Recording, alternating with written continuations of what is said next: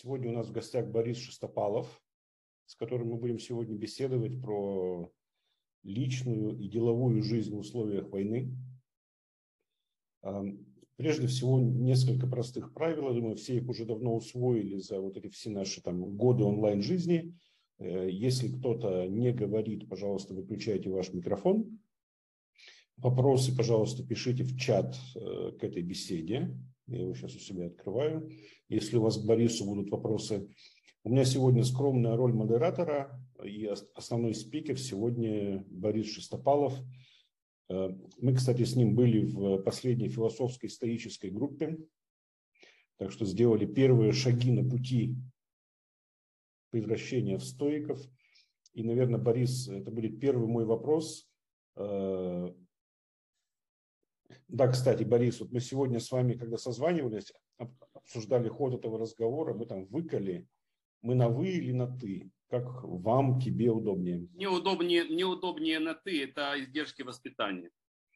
Согласен, хорошо, давай перейдем на «ты». Скажи, пожалуйста, после вот этого вот стоического курса удается ли тебе жить лучшей жизнью? Я не могу похвастаться, что мне удается жить уже лучшей жизнью, но мне точно удается жить, наверное, другой жизнью, потому что наш курс и наше общение, как я говорил во время рефлексии на тему наших занятий, помогли принять определенные решения, точнее, укрепиться в принятии определенных решений, которые кристаллизовались во время, во время последних шести месяцев этого, этой жизни. Да, спасибо. Теперь после этого, наверное, я попрошу тебя представиться, рассказать немножко о себе, о своем бизнесе, на всякий случай, если кто-то что-то о тебе не знает. Да, легко. Вот, хотя я, мне, мне всегда представляется, что я такой экстраверт, наверное, в какой-то степени, поэтому обычно я никогда не... Обычно, об, обычно все знают про меня. Очень коротко, я занимаюсь бизнесами в сфере, э, ну, до, э, скажем так, в сфере, в сфере еды. Э, сегодня я говорю о том, что бизнес мой в сфере агрифуда. Агрифуд для меня – это глубокая переработка, повышение маржинальной стоимости. Э, в то же самое, ну, другими словами, базово я развиваю две компании, в одной из которых являюсь си и о и акционером. Это компания эйч ди Group, компания, которая до войны состояла из пятнадцати промышленных предприятий, минус, минус четыре во время войны. И компания джи эф эс – это Global Food Solution, это компания, которая, это наш стартап с партнерами, в котором я являюсь старшим партнером, главой инновсовета. Это компания, которая развивает решения в области готовой еды. Наша визитная карточка – это э, ассортимент ВОГа, Ока, Интерсити, МАУ до войны и так далее. Поэтому все, что касается э, готовой еды, э, это одно направление, и различные продукты, э, полукоммодитизированные, такие как мука, например, хлеб, крупы и так далее. Это базовый бизнес. Компании расположены, компания расположена практически на, по всей Украине, но большая часть сосредоточена на востоке, что еще, наверное, хуже сегодня, на юго-востоке Украины. Ну вот об этом был как раз мой следующий вопрос. По сути, часть ваших предприятий оказалась на оккупированных территориях. Да.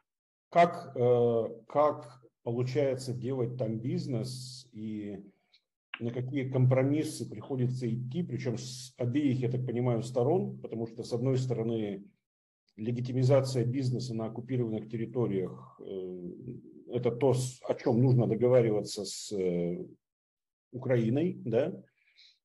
Но для того, чтобы сохранить бизнес, возможно, о чем-то придется, приходится договариваться и с оккупантами. Что ты можешь сказать на эту тему? Все, что угодно, кроме договоренности с оккупантами. Объясню. Все достаточно, наверное, проще и банальнее. Примерно э, в календарном плане ситуация развивалась следующим образом. Э, мы очень быстро теряли э, площадку за площадкой, точнее не так, э, оккупировали площадку за площадкой. Э, предприятия, э, которые первые, первые подверглись, мы хорошо помним это по скорости продвижения оккупационных войск, поэтому такие предприятия наши, как э, Мелитополь, Бердянск и Берислав в Херсонской области. Берислав вообще находится прямо на, возле Новой Каховки, практически на дамбе. Очень красивое место, дамбу прям хорошо с завода видно. Поэтому Берислав пострадал первым, практически на второй день попал в зону активнейших боевых действий. Ну а потом эта ситуация развивалась практически по дням. Затем Бердянск и вслед за этим Мелитополь с небольшой разницей в несколько дней. После чего мы потеряли завод в Шевченково, это Броварской район Киевской области, где у нас там завод по производству хлопьев, завтраков, круп и так далее. Поэтому завод в, в Шевченково остановился моментально, потому что там захват был очень жесткий, мы должны помнить, это, это было в первых числах марта, если я не ошибаюсь, шестого-седьмого марта туда зашли оккупационные войска, причем сразу много, очень много, и там, в принципе, ситуация развивалась похоже, как ситуация в Буче, очень быстро. И завод, мы контроль над заводом в принципе не теряли, но работать было невозможно, потому что завод оказался практически внутри активной фазы боевых действий.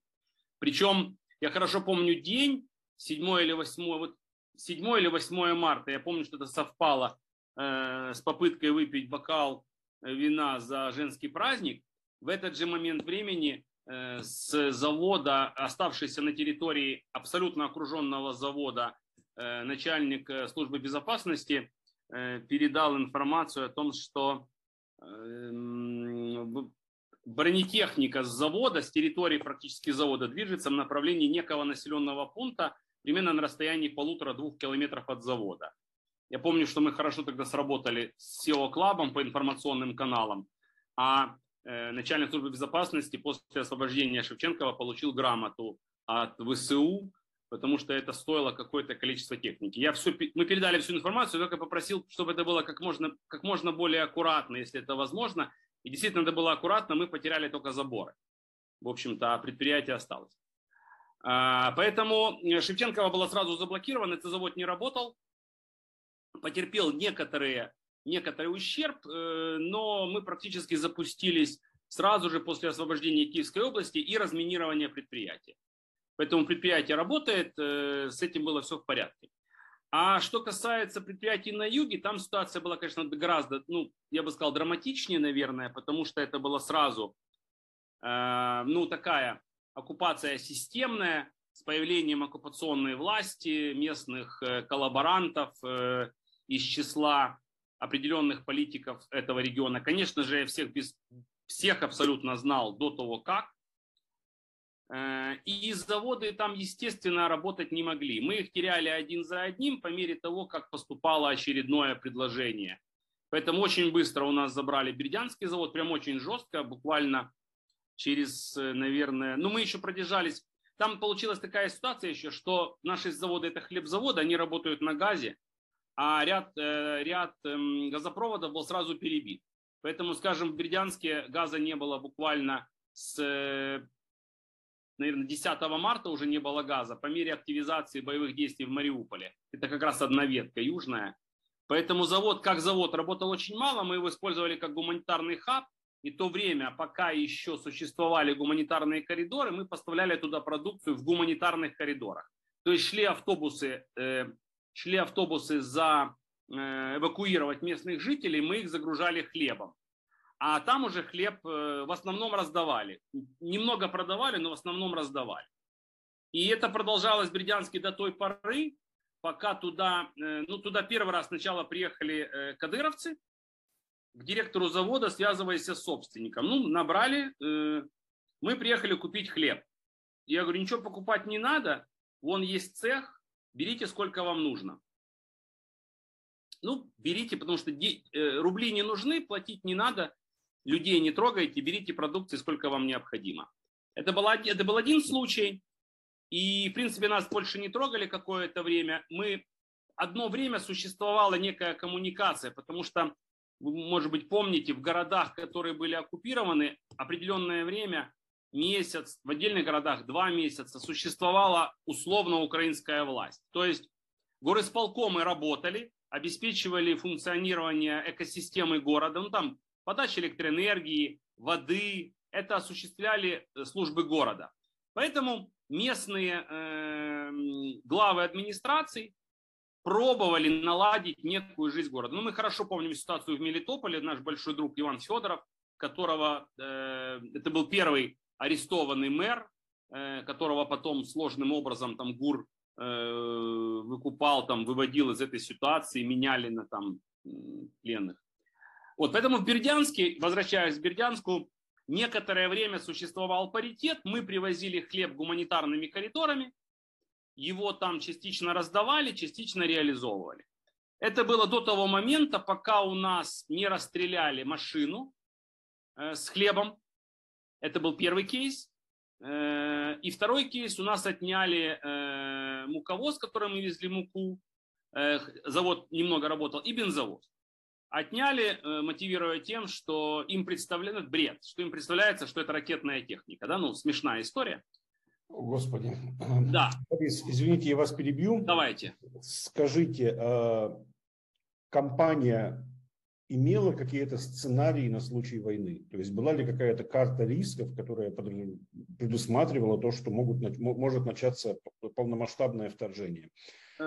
Ну, мы же все с вами помним, да? Да, конечно, конечно. Американская разведка нас об этом предупреждала, американская администрация нас об этом предупреждала, там, битые два месяца. Но при этом мы все в благодушии говорили, что этого не может быть, однако это случилось. Был ли план на случай войны? Ну, план был, но очень относительный. План касался эвакуации серверов, некоторого количества людей и вопросы, скорее всего, связи, там, условно, спутниковые телефоны на случай исчезновения связи в регионе и некоторые действия. Смотрите, могу сказать сразу, мы не предполагали, мы точно понимали, что будет э, восточное вторжение, мы его раз уже переживали, оно будет со стороны Донецка и Луганска, и мы, мы готовились к этой ситуации. Предположить, что по какой-то причине не будут взорваны э, крымские переходы, и через два дня э, танки будут в Мелитополе, через, там, через два дня в Бердянске, через три дня, четыре дня в Мелитополе, мы предположить такого, конечно же, не могли. Это с одной стороны. С другой стороны, основа нашего бизнеса – это индустриальные предприятия, элеваторы, мельницы, э, семь хлебзаводов, кондитерский бизнес. Э, строительство такого предприятия, как и, как и демонтаж, занимает шесть-девять месяцев. Поэтому мы проанализировали возможность эвакуации, стало понятно, что перенести предприятие не представляется никоим образом. Вот таким был наш, по сути дела, план. Но еще раз говорю, скорость развития ситуации превосходила все возможности, все возможные истории. Я быстро договорю за завод. В общем, Бердянск забрали очень простым образом. Туда приехали пятьдесят орков с простым требованием: вы хлеб раздаете людям, хорошо, так и продолжаете работать, только с завтрашнего дня вы будете раздавать его вот на этих машинах с э, российским флагом. После чего мы за ночь вывезли тех, кто хотел вывезти. Это было, кстати, немного людей. Директор, главный бухгалтер, главный технолог. В основном это были те люди, которыми, которые были, ну, по сути дела, экспатами для Бердянска. Мы их туда привезли, они и уехали. На утро завод захватили, собрали всех людей в общей комнате, объявили, кто хочет работать, кто не хочет работать. девяносто, десять процентов людей сказали, работать не будем, девяносто процентов работать будем. Бердянск заработал каким-то образом в этой ситуации. Вот в такой примерно последовательности мы теряли заводы. Мелитополь продержался дольше всех, может быть, еще месяц. Мы умудрились. Одно время работали предприятия украинские на оккупированной территории, используя инструмент из инкассации гривны через инструменты Укрпочты. Существовала определенная договоренность. Укрпочта принимала гривну, выплачивала ею пенсии украинским гражданам, живущим на оккупированной территории. Ну и, соответственно, мы таким образом могли поддерживать существование предприятия, отправляя ему сырье гуманитарными коридорами. Все это остановилось в тот момент времени, когда а. ввели требования расчеты в рублях, и на утро нам привезли русские флаги на предприятие. К обеду, к обеду, мы, к обеду мы получили решение главы э, администрации Евгения Балецкого о национализации предприятий. Все очень просто развивалось. То есть предприятие просто отняли? Да, да. А, три, Слушай, таким образом, да, три, три завода отняли. Да. Я с похожим сталкивался, конечно, не в таком совсем масштабе. В две тысячи четырнадцатом году, когда я только приехал в Украину, только возглавил Carlsberg, у меня тоже была история, когда у меня в Крыму работало сто тридцать человек, и когда Крым они, ну, уже почти аннексировали, уже было понятно, что произойдет, да? Уже там эти фейковые референдумы, там вот эта вот вся фигня. Я послал людям месседж своим, что все, кто хочет вернуться на материковую Украину, я им оплачу дорогу, оплачу жилье, переезд семей и гарантирую равноценную зарплату. Не обязательно ту же самую должность, понятно, да, там у нас в международных компаниях свои правила, но, по крайней мере, тот же уровень зарплаты. Как вы думаете, сколько из ста тридцати согласилось? Я предполагаю десять-пятнадцать процентов. Да меньше. Три человека. Ну вот, смотрите, эта проблема, она... Я задавал вопросы людям, переезжайте. Текст такой, тут дом или квартира, что меня ждет там и какие условия мне предоставят. В общем, все, по сути дела, заканчивалось на решении или не решении бытовых, бытовых вопросов, в общем-то. Ну, слушайте, а... это понятно, с одной стороны, потому что мы, мы знаем, что народ у нас не богатый, поэтому там, если у кого-то есть квартира, для него или для нее это существенный актив, да, поэтому куда-то срываться в неизвестность, терять нажитое, либо полученное там в наследство имущество страшно всем. Вы знаете, знаешь, Евгений, тут еще такая история, я вот для себя сделал определенный вывод в процессе всего происходящего. Я понял, что в Украине, был, в Украине есть, ну, был, есть определенный, назовем его так, потерянный пояс. Вот э, я это хорошо увидел по Мелитополю, хорошо увидел по Бердянску. Этим территориям уделялось крайне мало внимания. Знаете, как, ну, условно, там э, кобзари не раздавали. То есть я думаю, что высока степень людей достаточно безразлично относилась вот к этой ситуации и к... к потере э, независимости, а может быть даже и хотели, чтобы эта ситуация произошла. Меня, знаете, у меня в этом смысле, у, нас, у меня супер кейс, это завод в Орехово. Это супер кейс на самом деле. У нас э, э, вот Орехово сейчас, если вы смотрите сводки, конечно, все смотрят сводки, это ореховское направление, это направление главного удара с, со стороны Васильевки. Это, по сути дела, это украинская территория, мы там бываем, но это, по сути дела, уже серая зона, потому что она находится, под, она находится внутри зоны боевых действий, то есть она абсолютно достижима всем видам оружия. У нас там хлебзавод был, он там и есть, точнее то, что от него осталось. Так вот, поскольку там находятся, наход, находятся находились, находятся... наши войска, то завод работал практически с первого дня на обеспечение этих войск. Я не мог заставить людей уйти с завода. В итоге директор завода собрал персонал, семьдесят человек, добровольцы, написали заявление, что будут работать даже без заработной платы. Вот.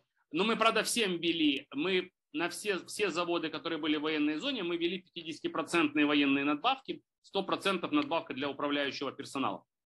И завод работал до пятого прилета. Ну, условно, там я обратился к помощи коменданту, помоги мне убрать оттуда людей. То есть, потому что, ну, на завод уже было три прилета, они с утра заметали, заметали осколки и продолжали работать. Ну вот абсолютно, я же говорю, эта ситуация совершенно уникальная. А потом директор завода, главный инженер, главный технолог, пять персонала месяц между обстрелами вывозили с завода все, что можно было физически вывести. Все, что можно было отвинтить, погрузить, открутить и перенести с территории. Ну, сейчас завода практически нет, там было одиннадцать прилетов за это время. Мельница наша рядом разрушена до основания. Ну, завод, мы не знаем состояние здания, сейчас не до этого. Ну, и сейчас тут даже заехать уже нельзя, потому что завод находится прямо внутри зоны боевых действий. Ну, такая интересный кейс, совершенно другой. Борис, говоря про прилеты, я знаю, что так или иначе много одноклубников столкнулось с этим, да, что в их предприятии что-то прилетело. Вот мне здесь интересно, наверное, этот вопрос интересует всех. Как ведут себя страховые компании? Они тупо врубают форс-мажор, типа военные действия и от винта? Да.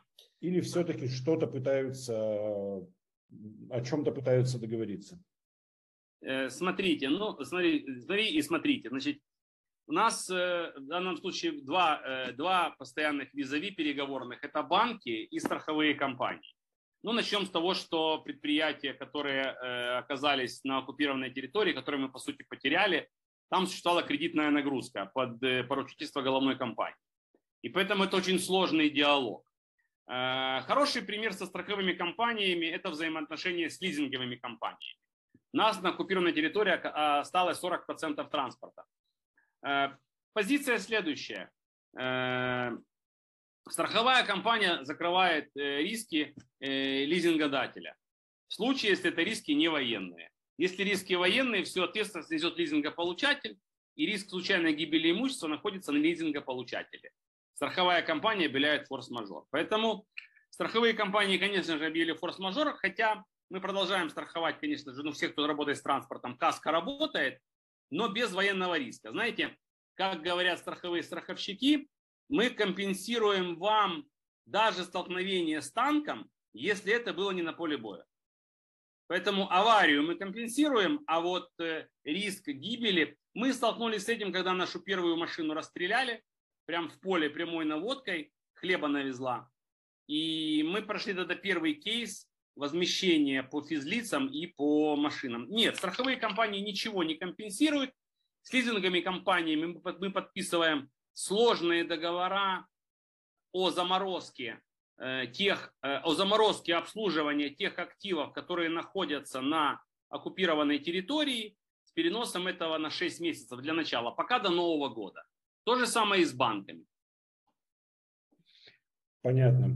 Ну, это на самом деле такой довольно предсказуемый сценарий. Я помню, что когда я в две тысячи пятнадцатом году в Carlsberg получил страховку, э, как это было там сформулировано, сейчас пытаюсь вспомнить, против политических рисков и террористических действий, то есть там про войну речь, конечно, не шла, потому что то, что было в Донбассе, оно официально войной не считалось на тот момент, да?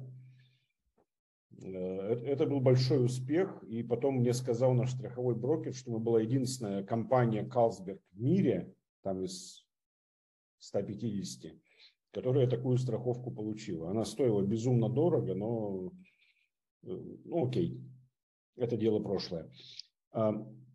Вопрос о другом. Как, как вы помогаете своим людям?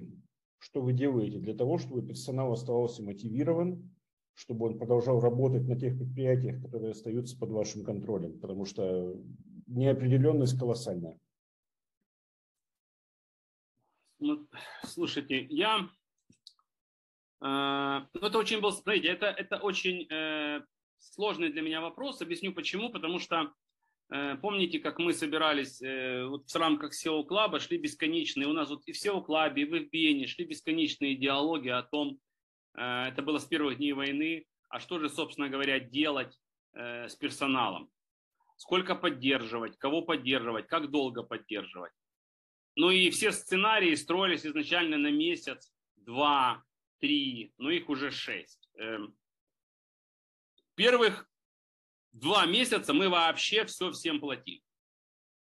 большинству персонала, даже тому, который ушел, который не появлялся. У нас есть, у меня есть, у меня есть, к сожалению, кейсы с топами, которые набрали меня через четыре месяца после начала военного конфликта. Они исчезли, уехали.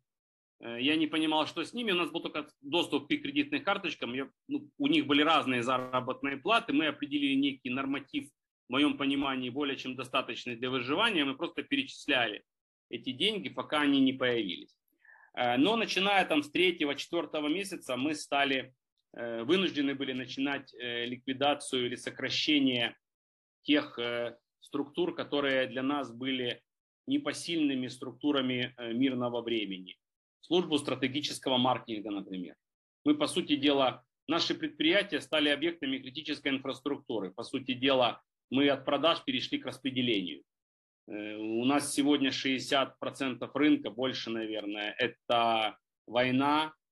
У нас на обеспечении ежедневном мы обеспечиваем хлебом сто пятьдесят тысяч ЗСУ, поскольку, если, мы, если, если следовать логике Тейгін-Арестович, когда мы начинаем смотреть на карту, то вот буквально начиная от Бахмута по границе до запорожского направления, до речки Днепр практически, мы последние индустриальные предприятия, которые остались работающими. Поэтому, ну, понятно, что основной актив находится в Запорожье, он находится под постоянным риском прилета. Так что, э, если говорить о персонале, ну, прежде всего, мы платим заработную плату, мы лояльно относимся к, необходи- к работе на удаленке, достаточно лояльно к этому относимся. У нас были предположения у директоров предприятия, а давайте разделим людей на тех, которые остались, выполняют функционал и находятся за пределами страны. Пришлось пресечь э, жестко эти диалоги. Э, если человек выполняет свой функционал, женщина с детьми, как правило, выехали практически все финансисты, да? Выехали самостоятельно, выехали быстро и просто поставили нас, ну, меня, по сути, поставили перед фактом. Э, в связи с этим, еще раз говорю, платим, пробуем мотивировать, сохранили в том или ином виде всем кей пи ай. После первого месяца шока э, вернули всем э, кей пи ай по выполнению. Ну и э, отдельный вопрос был, это была помощь нашим сотрудникам, которые ушли в ЗСУ, их семьям. Правда, на сегодняшний день они получают многие зарплату значительно больше, чем наши сотрудники. Вот. Э, тем не менее, поддерживали до практически вот августа месяца. У нас много, на самом деле, призвали людей, достаточно много, особенно с Западной Украины. Много. Ну, мы уже просто там с военкомами вели длинные диалоги, что давайте хоть как-то ограничивать призыв наших предприятий. У меня есть предприятие, где призвано там, условно, там, с Черновцов пятьдесят человек с одного завода. Вот. Но как есть. Поэтому э-м, все работают, мы аккуратно платим э- сверхурочные. У нас там были определенные кейсы, связанные с подготовкой, подготовкой на первой фазе. Мы сильно готовились к неприятным ситуациям в Запорожье. Много общались с коллегами из Харькова, из Бахмута, как им там работается. Поэтому быстро перенимали опыт перевода заводов на круглосуточную работу без выезда с территории.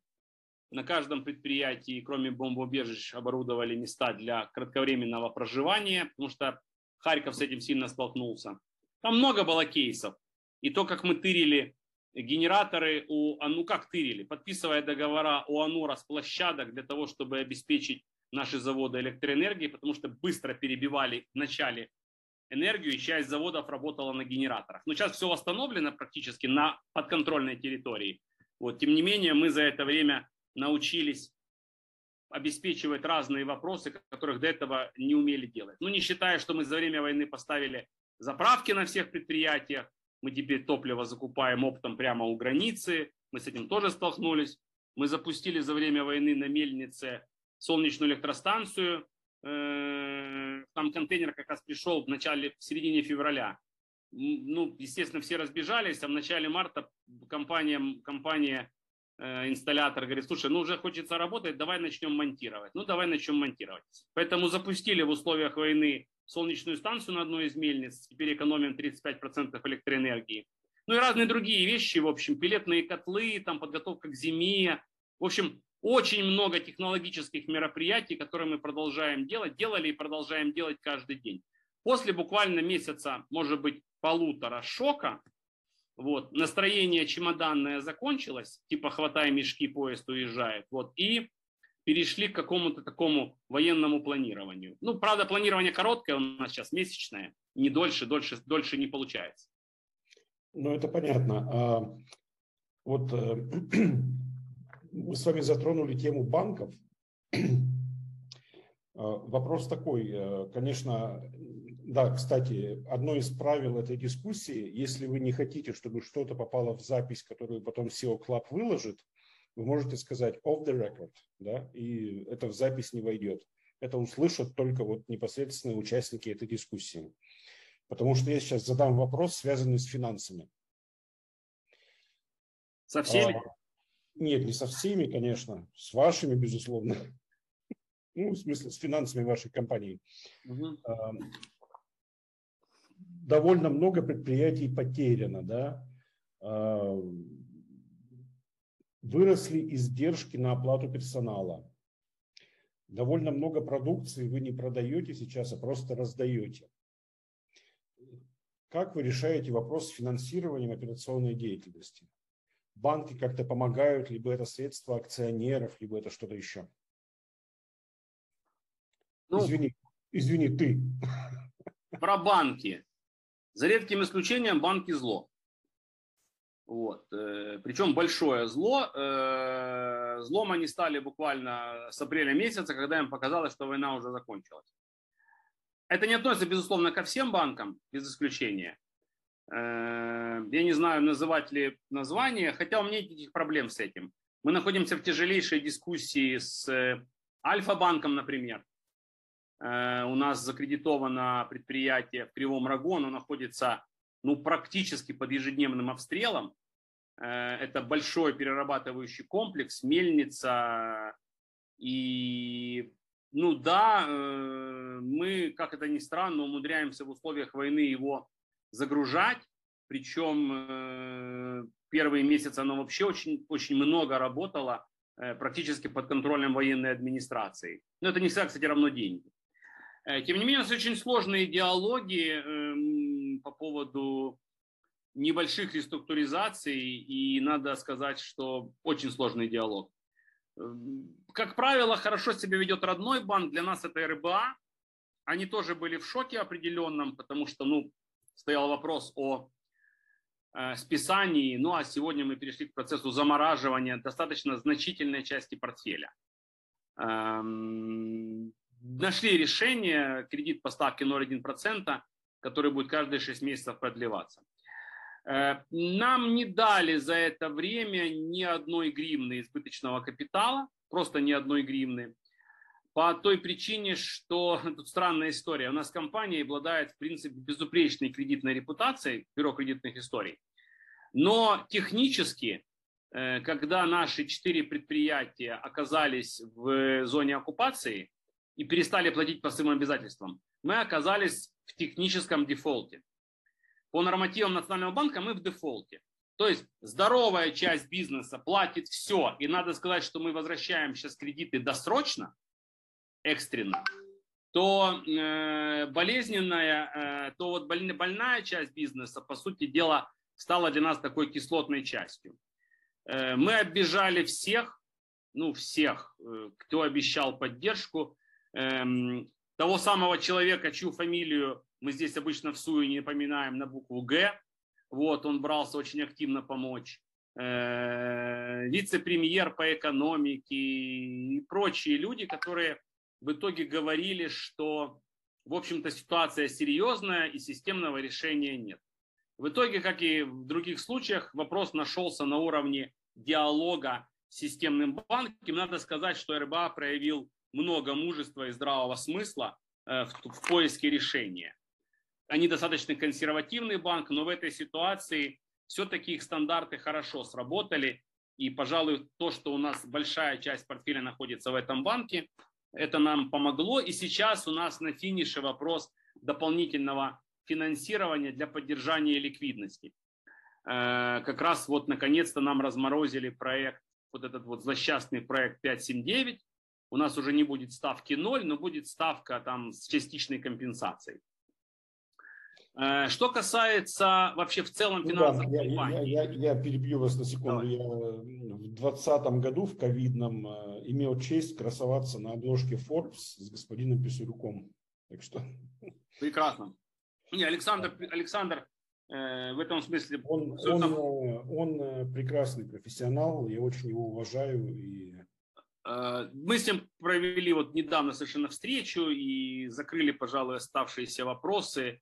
Причем это хорошо, когда остается история отношений и, знаете, как, как вот говорят, за одного битого двух небитых, да, и мы проходили разные кризисы, и четырнадцатый год у нас тоже был, и он знает, что, история банка знает, что мы всегда в любом случае возрождаемся.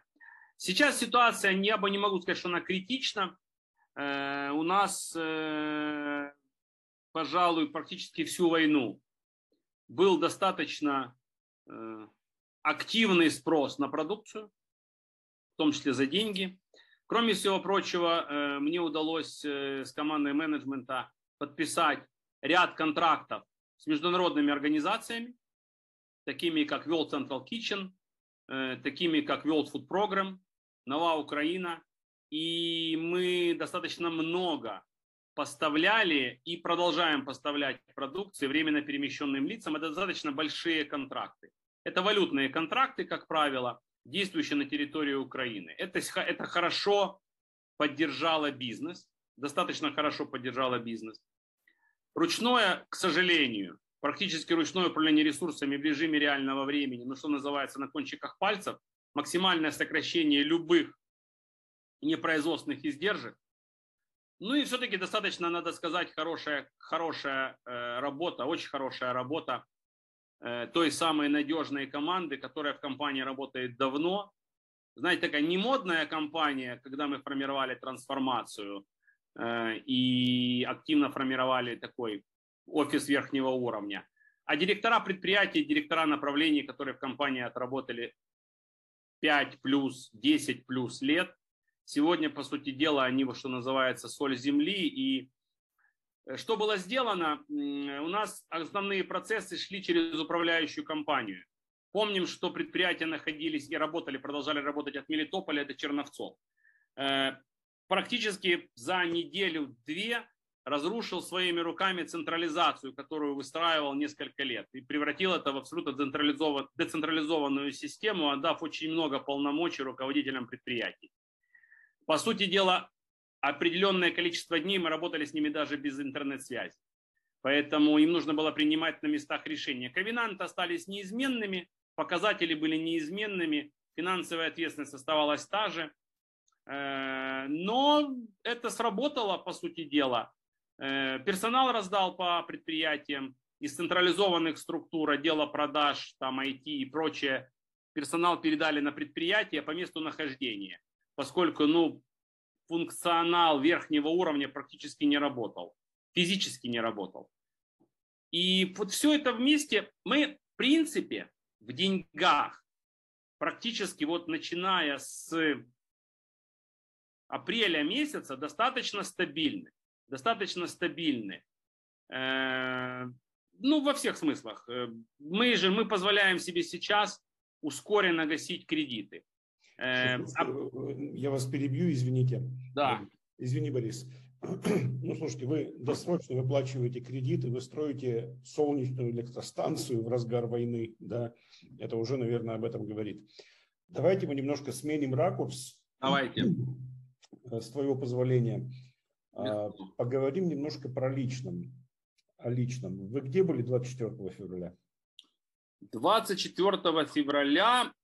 Э... Я проснулся в Дубае, ехать на самолет. двадцать третьего закончилась большая фуд-конференция, где я был в составе украинской делегации. Было два больших мероприятия. Украина представлялась на, э, на Экспо, и буквально через два дня начиналась агро, агроконференция, большая выставка. С большим количеством, там и министр был, и не один, по-моему. двадцать четвёртого я проснулся лететь. Лететь э, домой, э, собирать, э, брать чемодан и ехать в аэропорт. С женой мы собрались ехать двадцать четвёртого в аэропорт. А проснулись мы, естественно, от истерических воя телефонов и начали, начали будить детей, которые были в Киеве, э, с тем, чтобы они начинали как-то собираться и приводить себя в порядок.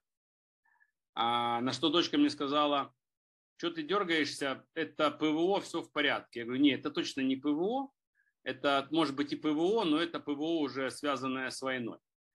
Вот, поэтому первые дни мне, первый день мне пришлось по телефону регулировать, вообще самому себя перемещать до ближайшей точки, куда можно было добраться, и двигаться дальше, э, двигаться куда-то в Европу, и при этом по телефону вывозить семью из Киева, э, маму из Запорожья и так далее. Дети, база, ну, не, у нас сценарий был определенный, был, у нас база все-таки есть запасная в Черновцах, там находится предприятие, заранее попросили снять там квартиры и гостиницы, все, какие можно было снять. За несколько дней до этого э, директор завода уже получил команду подготовить дополнительное количество площадей. Мы, в принципе, туда и офис перевели. После того, когда в Запорожье была очень активная фаза, мы и офис перевели туда.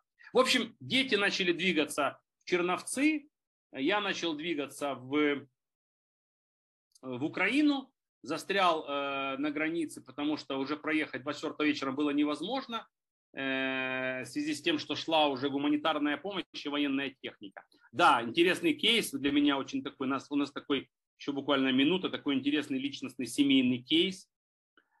двадцать четвёртого мы всех запаковали, ну как, в телефонном режиме, всех запаковали: выбирайтесь, берите тревожные чемоданчики, там какие-то деньги были сняты, в общем, перемещайтесь в Черновцы, дальше будем собираться. А сестра жены, племянник, кошка и собака, э-м, все были в Буче, в доме в нашем, в доме сестры жены, семейный дом еще один. И я туда прям вот всех выпаковываю, а сыну говорю двадцать четвёртого числа, говорю: а ты, сынок, тебе надо, в общем, собраться с мужеством. Я же не поняла, что значит с мужеством, я имел в виду, что не ехать на Западную, езжай в Бучу. И я сына двадцать четвёртого числа отправляю в Бучу с тем, чтобы вывести оттуда семью. Он оказывается к вечеру в Буче и уже выехать не может, потому что бомбят Гостомель, потому что безостановочные бомбардировки и так далее. И вот мы, ну, мы говорим: окей, пересидите. Причем у нас еще была такая идея, семья между собой в сомнениях разделилась. Туда еще приехала его девушка со своей мамой. То есть там достал, оказалась достаточно большая грядка людей. И возникла такая идея, даже семейная: может, лучше пересидеть в Буче, там, мол, спокойно, под Киевом, в тишине, э, такое себе э, тихие, тихое место. Такие идеи же были у людей о том, что в пригородах будет хорошо и спокойно. Но вот тут удивительная же. А дальше для меня началась удивительная цепочка событий, э, которые, в которых я не участвовал. Это для меня была удивительная история. Я такой человек under control. Я в них не участвовал. Сын говорит: не, мы там сидеть не будем. Мы будем выбираться. двадцать пятого, по-моему, к вечеру они начинают выбираться из Бучи. Упираются в танковую колонну. Я прям смотрю по нашей программе. Движется машина и задним ходом движется обратно. Две машины, они двумя машинами не выезжали. Они возвращаются в Бучу. И, конечно же, этот трэш весь, а еще эти все камеры. Я звоню всем и спрашиваю: скажите, есть ли хоть какая-то возможность, в том числе и друзьям в нашем эс и о-клабе, есть ли хоть какая-то возможность сделать операцию эвакуации? Мне говорят: смотри, в этой ситуации никакой. В ближайшие несколько дней каждый будет выбираться, ну, насколько сможет сам. И вот удивительная дальше происходит история. двадцать шестого числа, двадцать шестого числа мы видим по всем камерам в доме, трансляция идет на наши телефоны, как через поселок идет российский спецназ с повязками там и так далее, зачищают Бучу. И вот буквально они проходят через Бучу, сын принимает решение, мы будем выезжать задним двором, будем как-то выезжать, потому что по логике вещей, где он это взял, я ума не приложу. Это вот прошли передовые отряды, поэтому им пока не до нас. И дальше он как-то, в общем-то, потом рассказывал между украинской и русской танковыми колоннами, полями, в общем, выехал и три дня добирался до Черновцов, вывез практически всю семью, всех животных, в общем-то. И эта ситуация для нас, ну, закончилась, условно, там двадцать девятого, когда они уже были в Черновцах, мы для себя как бы выдохнули. А еще раз, конечно же, мы все это пережили уже внутренне, когда через месяц с небольшим освободили Бучу. Ну, все, что произошло, всем стало уже известно. А потом мы дом разминировали, вот, потом, потом саперов вызывали, потому что в доме была там граната, привинченная в стиральной машине. Вот. В общем, это уже было все потом. А вот такой себе кейс, конечно, мы прошли как-то. Вот, мы э, застряли с женой на какое-то время э, в Варшаве. Вначале это было, э, ну, действительно сложно было прорваться, а потом я могу сказать, что я уже не мог оторваться от э, компьютера с точки зрения управления, а потом э, навалилась э, работа, в том числе волонтерская. Вот я прям вижу перед собой Диму Богуславскую, прям вот, вот вижу прямо. И дальше уже началась суета почти ежедневная, и как раз в какой-то степени так получилось, что коль ты уж тут, так начинай принимать ресурс, начинай выкатывать машины, начинай что-то делать. И, в общем-то, последние, следующие пару месяцев я был занят двадцать четыре на семь в реальном смысле. Бизнес, волонтерство и каким-то образом, ну, акклиматизация семьи в разных уголках, в общем. Это что касается лишнего. Как только представилась возможность, э, относительно спокойно, мы поехали в Украину. Потому что в Запорожье было уже дофига дел, в Киеве, в Запорожье, вот, плюс у меня там есть определенные обязательства по запорожской, ну, личностные, ну, такие служебные, по теробороне запорожской, вот, поэтому, ну, и потом, знаете, как закончился э, лимит дистанционной воли, то есть вот время дистанционного продавливания закончилось. Уже нужно было приезжать и показывать себя живьем. Ну и потом, когда, ну особенно когда офис объявил мне, что им надоело быть в Черновцах, мы возвращаемся в Запорожье. Но это было последним как бы знаком. Финансисты, женщины, казначеи, все вернулись в Запорожье. Ну как я мог уже не поехать в Запорожье? Это было неморально. Вот. Причем, это э, два слова буквально. Два слова про прилеты был вопрос. Буквально скажу два слова. У нас была очень интересная история. Вот я уже тут, тут есть мой друг Дима Казовчинский. Мы с ним были в Стамбуле на вот этом зерновом подписании э, буквально вот. И так все у нас весело, все прошло. Там э, не столько само, само мероприятие, сколько общение. Это ты про то, когда ты утром вышел, не очень веселый. Да, и вот, э, и вот э, а так получилось вечером в пятницу. Мне звонит одновременный командир теробороны, говорит, не переживай, у тебя недалеко прилет, но все под контролем. Звоню домой, мне жена говорит, да, у нас прилет по пляжу из ураганов, РСЗО, у нас прилет по пляжу в Запорожье. Я думаю, ну нифига себе, может выезжать будешь? Да нет, мы тут в подвал переместимся в доме, все нормально. А в шесть тридцать утра следующего дня, ну и, а мне же командир говорит, смотри, формально у них цель не достигнута, поэтому ты бы своих вывез, и вот уже ну, не хотят выезжать. Не могут выехать, я сам завтра буду уже дома. И в шесть тридцать или в шесть сорок утра к нам, у нас шесть прилетов эс триста на территорию, прямо на территорию моего дома. Дима меня видел э, в первых событиях практически, когда я, у меня первые фотографии были из дома, еще дымящиеся ракеты. Э, меня снесли... Это, это, это, Борис, это трэш, конечно. Меня снесли корт. Снесли, полностью денацифицировали. У меня в центре корта воронка, жена теперь шутит, не будем взрывать, проще уже делать бассейн. Все равно колени не те, говорит, уже будем плавать. Снесли спортзал практически, теплицу, еще семь объектов в разной степени. До дома ближайший прилет был около ста двадцати, может ста пятидесяти метров. Вся семья была в этот момент в, на минус первом этаже в подвале. Сли, ну, слетело все, что могло слететь. Я был дома через сутки, был дома через сутки буквально. Мы там оборудовали себе лежбище такое, в минус позабивали все окна. Ну и, в принципе, надо сказать честно, неделю спали как младенцы. Мне с утра говорят, там у тебя летало. Я говорю, слушай, ничего не слышал. Спал в минус первом этаже, тишина полная. Вот. Поэтому у меня даже есть прилеты, история прилетов практически персональная. Вот. Я вижу, как это происходит, что это такое, в общем-то. Поэтому Запорожье сейчас для меня предмет особой важности, что ли, особо, особо, особого значения. Ага, хорошо. Борис, давай будем завершать. Как У сказать? Нас истекает время. Ну, обязанность модератора, в том числе, следить за таймингом.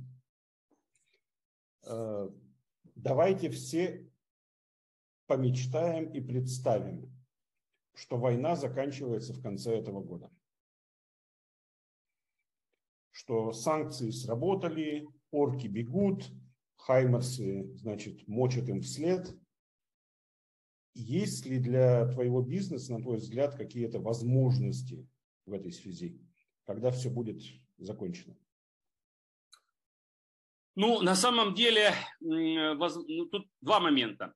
Первое, для меня самые большие радостные события последних нескольких, последних двух дней – это прилеты по Крыму. Как это ни странно прозвучит. В две тысячи четырнадцатом году я там оставил огромный жилищный комплекс, гостиницу, кучу площадок. И я на самом деле даже не предполагал, что когда-нибудь мне удастся начать там восстанавливать справедливость. Теперь, скажу честно, я два дня в таком настроении, э, таком чемоданном практически, но когда же можно будет поехать достраивать свои объекты, разбираясь с тем, кто это, в общем, делал неправильно это время. Прям вот какой-то внутренний страшный азарт, даже боюсь себе сознаться, в стиле девяностых. Ну вот как-то так, в общем. Ну такой, игривый очень. Это такое, знаете, из, из, из, из шутки. На самом деле, что касается бизнеса, э, да, на самом деле очень много. Мы же, мы, мы все эти дни мы не стояли. То есть это все, что касается поддержания, существования раз, и, и, и функционирования бизнеса. Ну, с этим все понятно, я рассказал. Практически сразу после начала войны э, мы, как и многие другие предприятия, начали изучать возможность релокации части бизнеса, хотя бы того, который можно перенести. Столкнулись с тем, что релокация практически невозможна в связи с отсутствием площадок, куда можно релоцироваться. Западной Украины за последние шесть лет выгребли все более-менее живое, и места, куда переехать, просто не было. Поэтому э, долгая предыстория. В итоге возникла управляющая компания «Юпаркс». Э, у нас в борде компании и Алекс Коваленко, торговая марка «Эпикур», и Андрей Длигач. И на сегодняшний день завершена регистрация уже двух индустриальных парков мною. В Виннице и в Явореве, как это ни странно прозвучит, ну в Грушеве. И еще два парка в разработке. Поэтому мы этим занимаемся постоянно. У нас строим сейчас платформу для привлечения ресурсов. И это специализированный кластер национальный под рабочим названием AgriFood кластер. Именно площадки для развития предприятий в области глубокой переработки аграрной продукции. Они будут специализированы по сырьевому направлению, по логистической специфике, по э, специфике нахождения такого парка. Это большой проект, я им занимаюсь сейчас практически треть времени этим проектом. И для меня как раз окончание э, войны – это только начало очень большой, продолжение очень большой работы. Спасибо, классный ответ. Желаю тебе успеха в этом. Желаю всем нам мира, слава Украине!